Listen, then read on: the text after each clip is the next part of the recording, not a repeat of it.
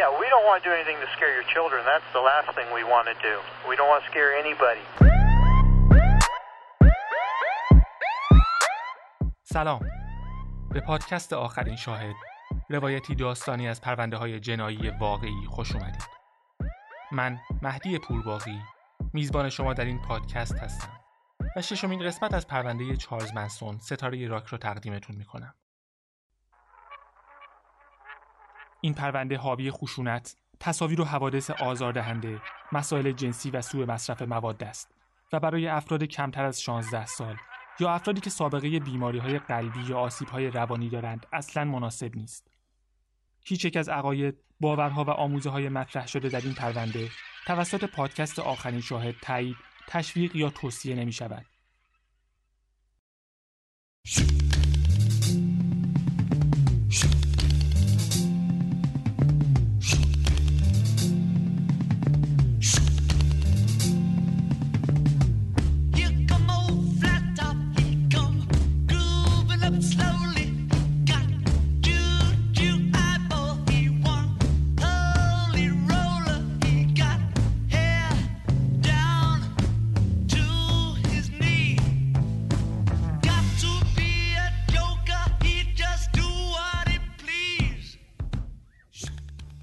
همونطور که خیلی ها شارون تیت رو یه آدم بدشانس و یه هدف تصادفی می‌دونن که خانواده منسون بهش حمله کرده.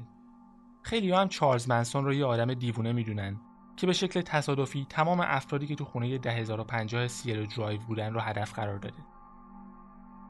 اما حتما با شنیدن اپیزودهای قبلی متوجه شدید که خونه سیلو درایو یه هدف تصادفی نبود و چارلز منسون اونجا دنبال تری ملچر میگشت. تری اونجا نبود. و مهم نیست چارلی اینو می‌دونست یا نه. چارلی یه ملاقات کوتاه با شارون تیت داشت و هم شارون همون خونه و احتمالا افرادی که تو خونه بودن از دید چارلی نقطه مقابل زندگی خودش بود. در واقع چیزی بود که چارلی حق خودش می‌دونست. حقی که بهش نرسیده بود. اما اینکه چون تری ملچر باهاش قرارداد ضبط آهنگ نبسته به اعضای خانوادهش دستور بده تمام ساکنین خونه رو بکشن با استانداردهای خود چارلی هم زیاده روی بود. تو اپیزود ششم چارلز منسون ستاره راک سعی می‌کنیم آخرین قدم ها رو هم برای درک اتفاقاتی که 9 و 10 آگوست 1969 افتاد برداریم. با صحبت درباره هلتر اسکلتر و اولین قتل های خانواده منسون که پایه‌گذار قتل های تیت بیانکا بود و با مردی آشنا میشیم که هیچ وقت خودش رو عضو خانواده منسون نمی‌دونست. مردی که مدام قتل رو به گردن می‌گرفت و ازش شونه خالی می‌کرد. می‌گفت چارلز منسون هیچ نقشی تو اون قتل نداشته ولی تو جایگاه شاهد گفت خود چارلز منسون آلت قتل رو دستش داده.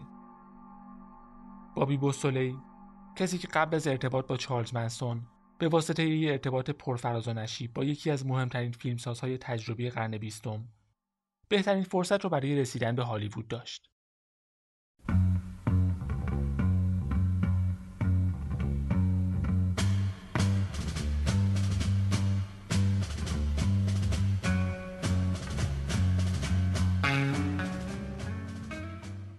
بابی بوسولی تو 1947 به دنیا اومد.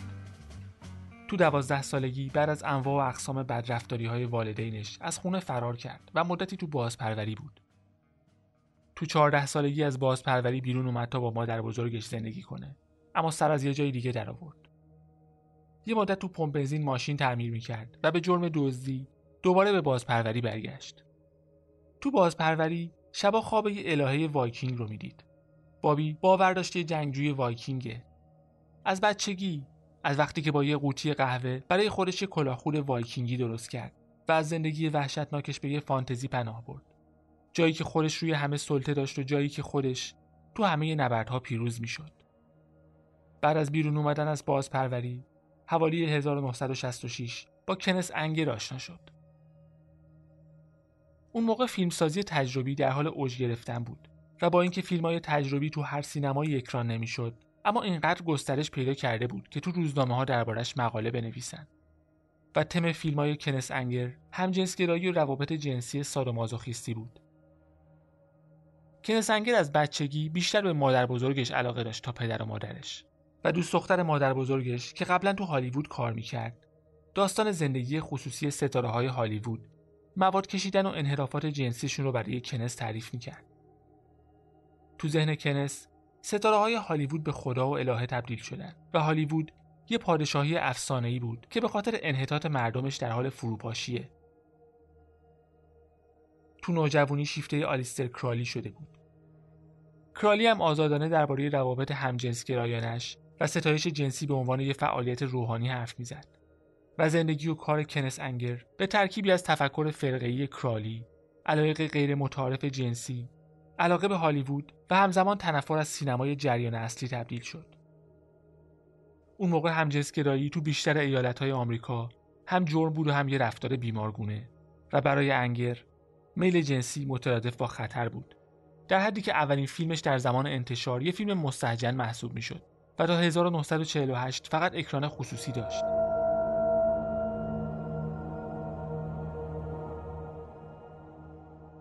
فیلم های انگر حداقل تو صحنه زیرزمینی همیشه بازخوردهای خوبی می‌گرفت. اما خودش با درآوردن و نگه داشتن پول مشکل داشت.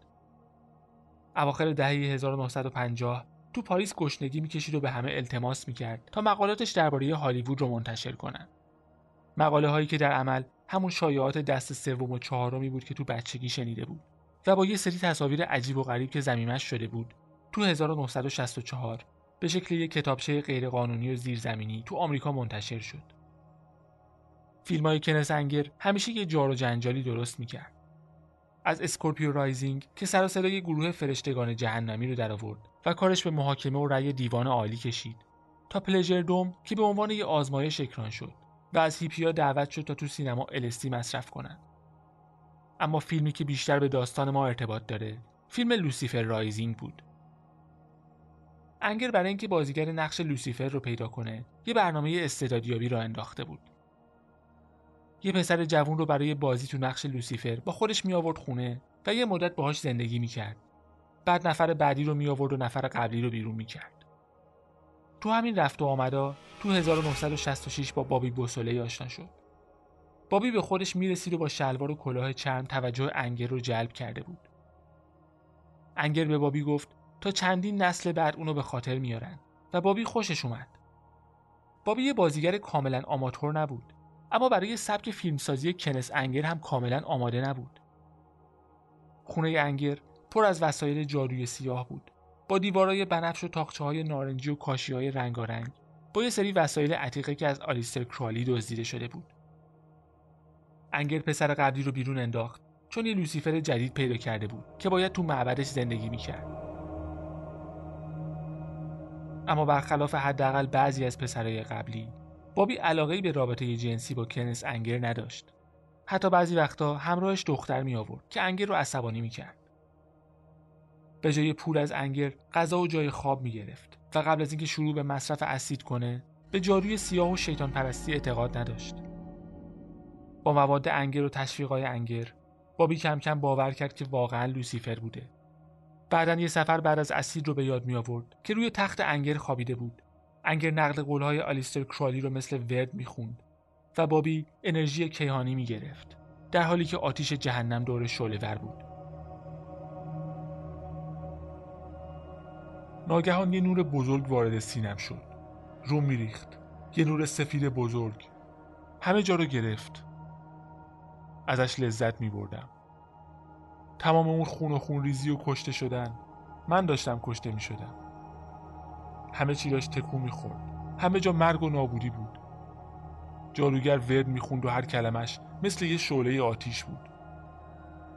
هیچ ترسی نداشتم. همه چی مرده بود و من تو شعله های آتیش دوباره به دنیا می اومدم و تطهیر می شدم چشمای خاکستری یه اهریمن بالای سرم بود. چشمای بزرگ خالی و بدون هیچ ترسی. من کامل بودم.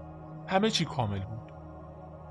یه کمال کیهانی عظیم تو این دنیای مادی که من توش بودم و شمشیر بزرگ طلایی وایکینگا رو دور سرم میچرخوندم.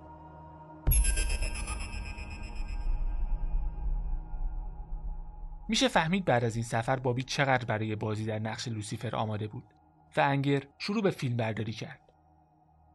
فرایند تولید زیاد عادی نبود. هیچ متنی در کار نبود. انگر تو هر صحنه به بابی می‌گفت چیکار کنه و خودش فیلم می‌گرفت.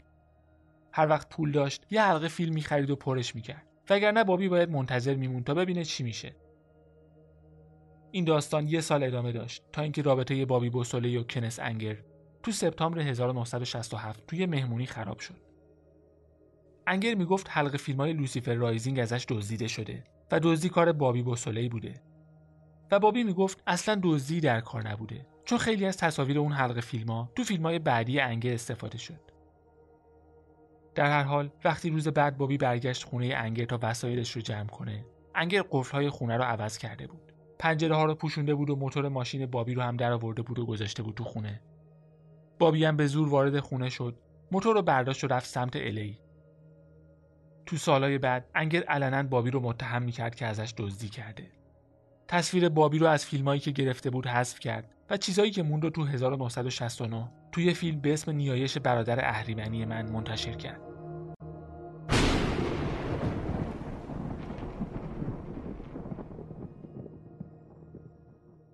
اما بابی یه مدت تو خونه یه معلم موسیقی به اسم گری هنمن تو توپنگا کنیون زندگی می‌کرد.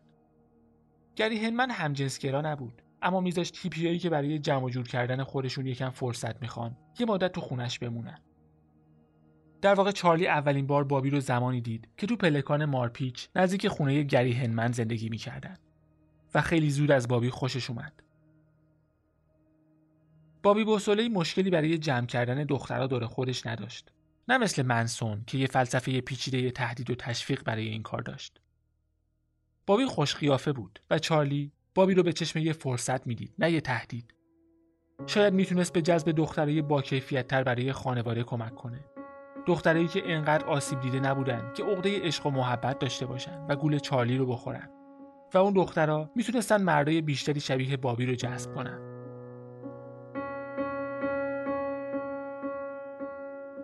چارلی و بابی دوست شدن اما بابی هیچ وقت رسما عضو خانواده نشد چون اونقدر که خانواده بهش نیاز داشت به خانواده نیاز نداشت بعدش نمیومد با چارلی آهنگ بزنه و دخترها بهش توجه کنن اما خودش رو بالاتر از اونی می‌دونست که تسلیم کسی بشه و تسلیم شدن در مقابل چارلی بود که خانواده رو دور هم نگه می داشت. بابی واقعا چارلی رو به دخترای با کیفیت وصل کرد.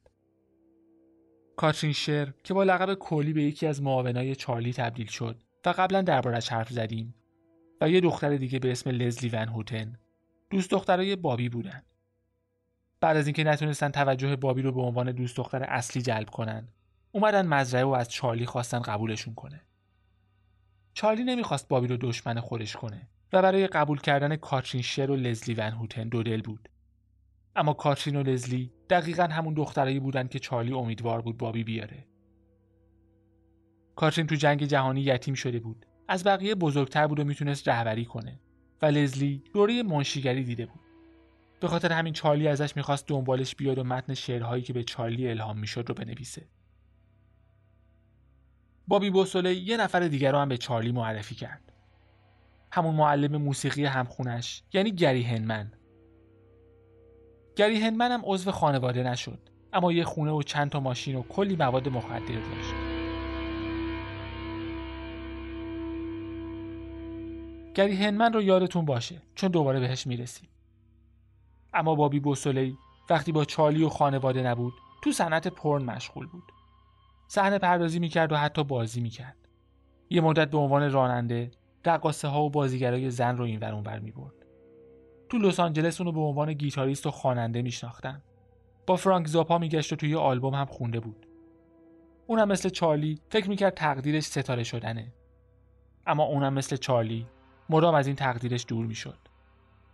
وقتی چیزی نمونده بود چارلی قرارداد از تری ملچر بگیره بابی هم زیاد تو مزرعه میچرخید به این امید که کشف بشه اما به نتیجه ای نرسید و چارلی و خانواده تو 1969 بد جوری تو بحران بودن چون اوایل 1969 چارلی به این نتیجه رسیده بود که اسپان رنچ بهترین جا برای مرحله بعدی مأموریت خانواده است.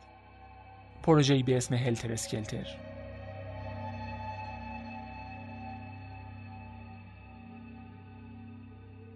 موسیقی یکی از جنبه های زندگی خانواده منسون بود که کمتر از همه قانون داشت. اعضای خانواده می‌تونستن تو ماشین رادیو گوش کنن و تمام آهنگای معروف رو میشنیدن. خود چارلی ددورز و موری بلوز دوست داشت اما فقط یه بند بود که واقعا جدی می گرفت. بیتلز وقتی وایت آلبوم بیتلز تو نوامبر 1968 بیرون اومد چارلی بلافاصله سفر و خرید و وارد مراسم شبانگاهیش کرد باور داشت. یا حداقل به خانواده می‌گفت باور داره که بیتلز مدیوم آموزه هاش هستن و همه این آموزه ها رو در قالب این شاهکار هنری یعنی همون وایت آلبوم برای عوام منتشر کردن. این ادعا چارلی رو به دو تا هدف میرسوند. هم می‌تونست توضیح بده چرا خودش هنوز نتونسته یه آهنگ ضبط کنه و پیامش رو برسونه. هم می‌تونست به پیشگوییش درباره آینده و مأموریت خانواده مشروعیت بده. هرچی باشه اگر بیتلز هم دربارش حرف می‌زد چطور ممکن بود من درآوردی باشه؟ چارلی می‌گفت پیام کل آلبوم اینه که بیتلز دنبال یه ناجی روحانی هستن. اما به طور خاص روی چند تا آهنگ تمرکز کرده بود که می‌گفت پیام مشخص بیتلز برای خانواده بوده و به شکلی رمزگذاری شده که دنیا نفهمه. اول از همه آهنگ سکسی سیدی که می‌گفت اشاره به سوزان اتکینزه.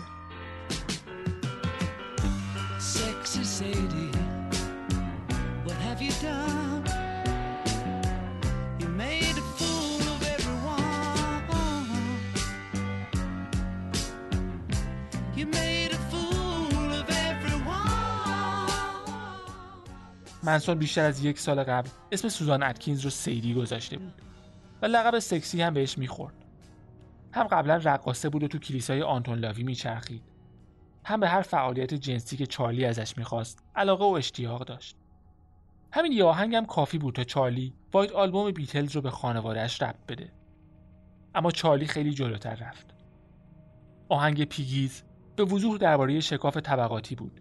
اما چارلی می‌گفت خوکای کوچیک خانواده منسون هستند که تو زباله ها دنبال غذا میگردن.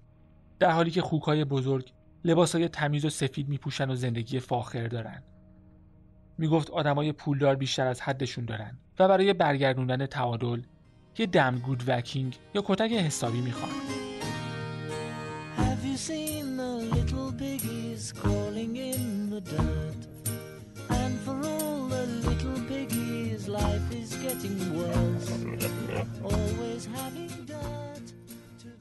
می‌گفت آهنگ راکی راکون درباره کونز یا سیاه پوستاست و متن شعر درباره رستاخیز راکی به انقلاب سیاه پوستا علیه سفید پوستا اشاره داره. آهنگ بلک بیردز هم مثل راکی راکون داشت به سیاه پوستا می‌گفت الان وقتشه که قیام کنن و اگر نمی‌دونن چطوری راهش سلاح گرمه. می‌گفت دو آهنگ هانی پای و رولوشن وان دعوتنامه بیتلز برای چارلی تا آلبوم خودش رو منتشر کنه و به بیتلز بگه چطور از این آخر و زمان نجات پیدا کنن. ضمن اینکه می‌گفت هانی پای درخواست بیتلز برای اینه که چارلی خانوادهش رو برای دیدنشون از اقیانوس آتلانتیک به انگلیس ببره چون خودشون تنبلتر از اونن که به لس آنجلس بیان. آهنگ رولوشن 9 یه کلاژ صوتی از انقلابی بود که تو آینده نزدیک اتفاق میافتاد. و آهنگ هلتر اسکلتر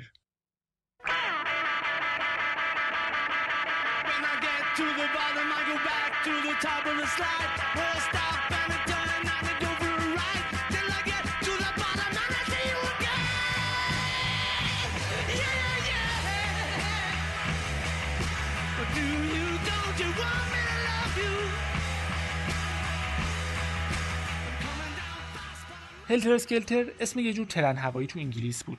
اما چارلی اینو نمی‌دونست. به پیروانش گفت هلتر اسکلتر اسم آخر و زمانیه که در راهه و وقتی سیاه پوستا قیام کنن خانوادش رو به یه بیابون می‌بره که اونجا یه گودال بی انتها هست. اون گودال به یه شهر زیرزمینی می‌رسید و خانواده می‌تونستن در مدت جنگ اونجا مخفی بشن. چارلی می‌گفت سیاه پوستا می‌تونن با زور و قدرت فیزیکی به سفید پوستا غلبه کنن. اما وقتی دنیا رو گرفتن احمقتر از اونن که بدونن باهاش چی کار کنن اون موقع خانواده از گودال بیرون می اومدن و سیاه پوستا رو به بردگی می گرفتن و چارلی به عنوان پادشاه روی تختی که مستحقش بود می نشست.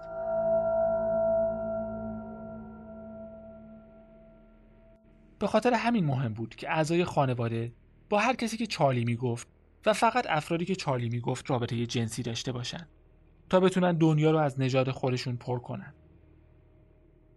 مشخص نیست خود چارلی به این حرفا باور داشت یا نه اما پیروانش واقعا باور داشتن. چارلی با اینکه نمیذاشت اخبار بیشتر اتفاقات به گوش پیروانش برسه اما همه تنشها و خشونتهای نژادی رو براشون تعریف می‌کرد. مثل گروه بلک پنترز که قرار بود پیشگامان آخر زمان باشن. چند نفر از اعضای خانواده مخصوصا دخترها باور کرده بودند که بعد از سالها زندگی در شهر زیرزمینی شاید حتی صدها سال که مهم نبود چون زمان اونجا معنایی نداشت. بالاخره از پشتشون بال در میاد. اما اگر قبل از انقلاب سیاه پوستا خانواده رو ترک کنن سیاه از روی رنگ پوستشون می‌فهمن اونا خواستن و به بردگی گرفته میشن یا کشته میشن. اسپان رنچ بعد از دهه ها فعالیت به عنوان صحنه فیلم های وسترن حالا میزبان یه ژانر جدید بود چون چارلز منسون خانوادش رو آماده جنگ آخر و زمانی می‌کرد. روزا بهشون آب نمی‌داد. بهشون یاد می‌داد چطور تو شن راه برن بدون اینکه ردی باقی بمونه. به همشون چاقو داده بود و برای اینکه ترسشون بریزه ازشون می‌خواست کنار دیوار وایستن و به سمتشون چاقو پرت می‌کرد. کم کم ماشینای دزدی و ماشینایی که دیگران بهشون صدقه داده بودن رو با اسلحه و ماشینای دونباگی عوض می‌کردن. چارلی نگفته بود قرار کسی رو بکشن. اسلحه و ماشین فقط برای دفاع از خود بود. سیاها بودن که قرار بود همه رو بکشن یه شب یه گروه از راکی راکونا از سیاهی شب بیرون می اومدن و وارد خونه یه سری سفید پوست پولدار می شدن و همه رو می کشتن. بعد با خون قربانی روی دیوار پیام می زاشتن. این نشونه آغاز هلتر اسکلتر بود و به خانواده می گفت وقتش تو بیابون ناپدید بشن.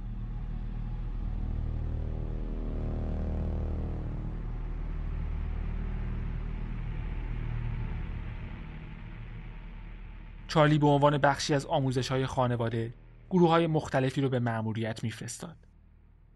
اسمش رو گذاشته بود کریپی کرال.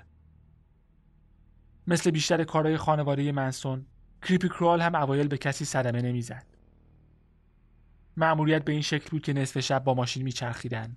یه خونه تصادفی یا خونه یه آدم پولدار مشهور رو انتخاب می‌کردن. از پنجره یا دری که قفل نکرده بودن وارد خونه می‌شدن و بدون اینکه کسی بیدار بشه وسایل خونه رو جابجا می‌کردن. بعد می اومدن بیرون و تا اسپان رنچ به این میخندیدن که پیگیای پولدار قرار صبح بیدارشن و گیج و حیرون دور خودشون بچرخن. کریپی کرال به طور مشخص بدون دزدی بود. در واقع خندهدارتر بود که پیگیا وسایلشون رو چک کنن و بفهمن چیزی کم نشده. اما چارلی بعد از تموم شدن رابطش با تری ملچر فرق کرده بود. همیشه عصبی و دیوونه بود. بازی های کوچیک خانوادگی و تمرین های آموزشی هلتر اسکلتر مسیر تاریکتری در پیش گرفته بود. چارلی مدام درباره مرگ و زندگی موعظه می‌کرد و از پیروانش می‌پرسید حاضرید برای من بمیرید که طبیعتا فقط یه جواب قابل قبول بود. کریپی کرال تکامل پیدا کرده بود و دزدی هم بهش اضافه شده بود. گفته بود هر چیزی که ارزش داره و تو جیبشون جا میشه بردارن. بعد از یه مدت می‌گفت شاید وقتش پیکیا رو با تناب ببندن و تا حد مرگ بترسونن. با اینکه داستان هلتر اسکلتر خیلی مخوف بود اما چارلی هنوز از آدم کشتن حرف نزده بود. به غیر از دیوونه بازی های گاه و بیگاهش به هیچ از آسیبی نمیرسوند. اما آماده سازی برای جنگ آخر و زمانی پول می‌خواست و چارلی که لنگ پول بود غریزه قدیمی خلافکاریش رو فعال کرد. اول سعی کرد دخترها رو بفروشه یا بفرسته تو کلوپا اما دخترها چند ماه بود هموم نرفته بودن و تنها کسی که اندامش به رقصیدن می‌خورد سوزان اتکینز بود. یه مدت هم کلوپ خودشون رو تو اسپان رنچ رو انداختن. اما پلیس تعطیلش کرد و حالا چارلی باید جریمه 500 دلاری رو هم می‌داد. به خاطر همین تصمیم گرفت مواد فروشی رو امتحان کنه.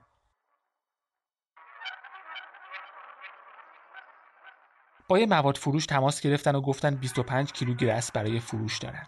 و یه خریدار پیدا کردن که حاضر بود 2500 دلار پیش پرداخت بده. خریدار یه مرد سیاه پوست قولپیکر به اسم مستعار لاتسا پاپا بود لاتسا پاپا 2500 دلار رو داد ولی گرسی در کار نبود.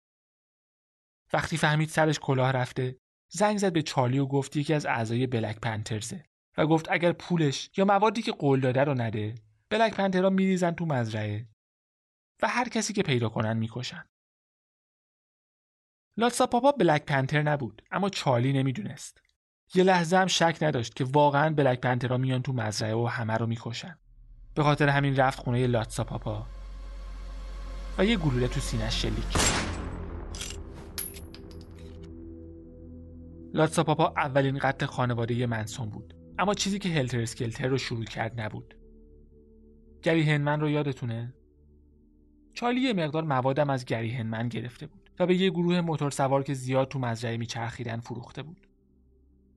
موتور سوارا از مواد خوششون نیومده بود و می‌خواستن پولشون رو پس بگیرن. و چارلی با خودش گفت حالا که قرار از گری هنمن پول بگیرن.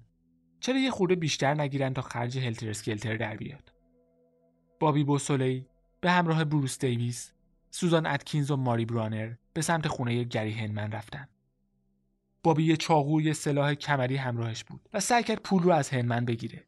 اما هنمن می‌گفت مواد مشکلی نداشته. بابی تفنگ رو به سوزان داد و خودش رفت و خونه رو دنبال وسایل قیمتی بگرده. هنمن سعی کرد تفنگ رو از سوزان بگیره اما باهاش درگیر شد. بابی از راه رسید و هنمن یه مدت زیر مشت لگد بابی بود. اما بازم پول نمی‌داد. بابی به چارلی زنگ زد و ماجرا رو تعریف کرد و چارلی با یه شمشیر سامورایی به خونه هنمن اومد. حوالی نیمه شب بود.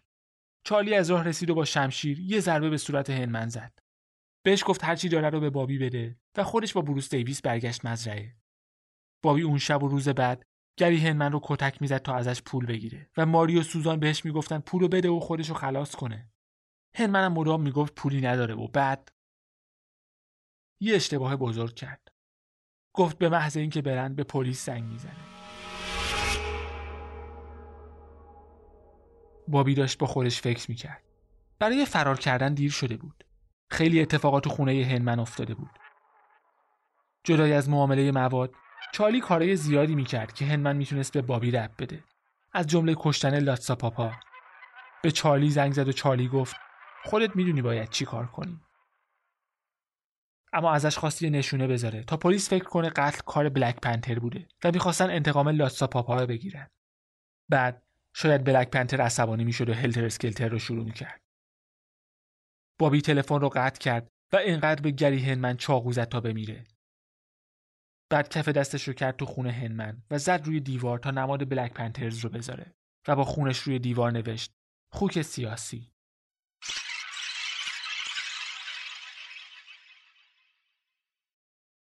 بابی، ماری و سوزان تمام تلاششون رو کردن که اثر انگشتشون رو پاک کنن و با دوتا پایپ و دوتا ماشین گری هنمن به مزرعه برگشتن. بابی یکی از ماشینا رو برای خودش نگه داشته بود و آلت قتل رو تو لاستیکش مخفی کرد. تقریبا دو هفته طول کشید تا پلیس جسد گری هنمن رو پیدا کنه. اما تو این مدت همه اعضای خانواده از اتفاقی که افتاده بود باخبر شده بودند. دوست دختر بابی حامله بود و بعد از شنیدن قضیه تصمیم گرفته بود تا جایی که میشه از مزرعه دور بشه.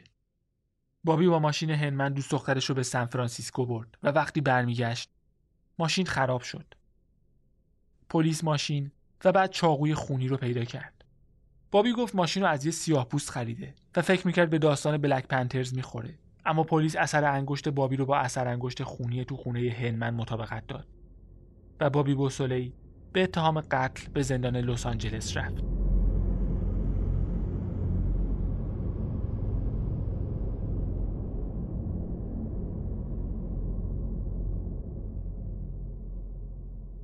بابی از زندان به مزرعه زنگ زد اما چارلی نبود. یکی از دخترها به اسم لیندا کاسیبیان گوشی رو برداشت. بابی به لیندا کاسیبیان گفت متهم به قتل شده اما نگران نباشند چون به کسی چیزی نمیگه. لیندا تلفن رو قطع کرده با چند تا دیگه از دخترها از جمله ماری برانر و سوزان اتکینز حرف زد.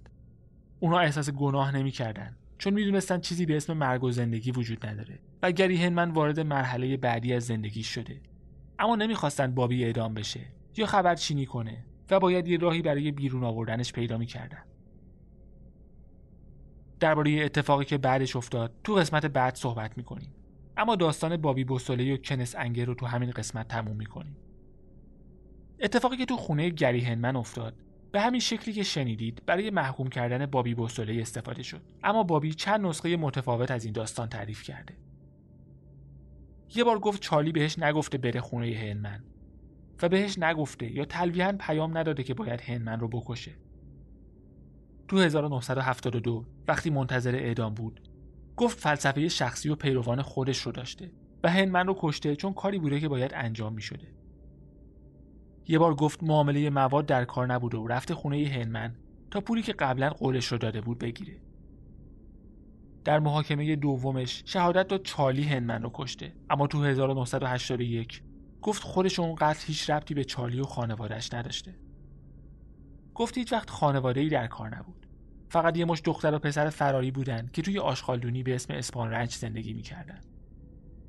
تو 2008 هم در جلسه استماع قرار وسیقش گفت خودش تصمیم گرفته هنمن رو بکشه.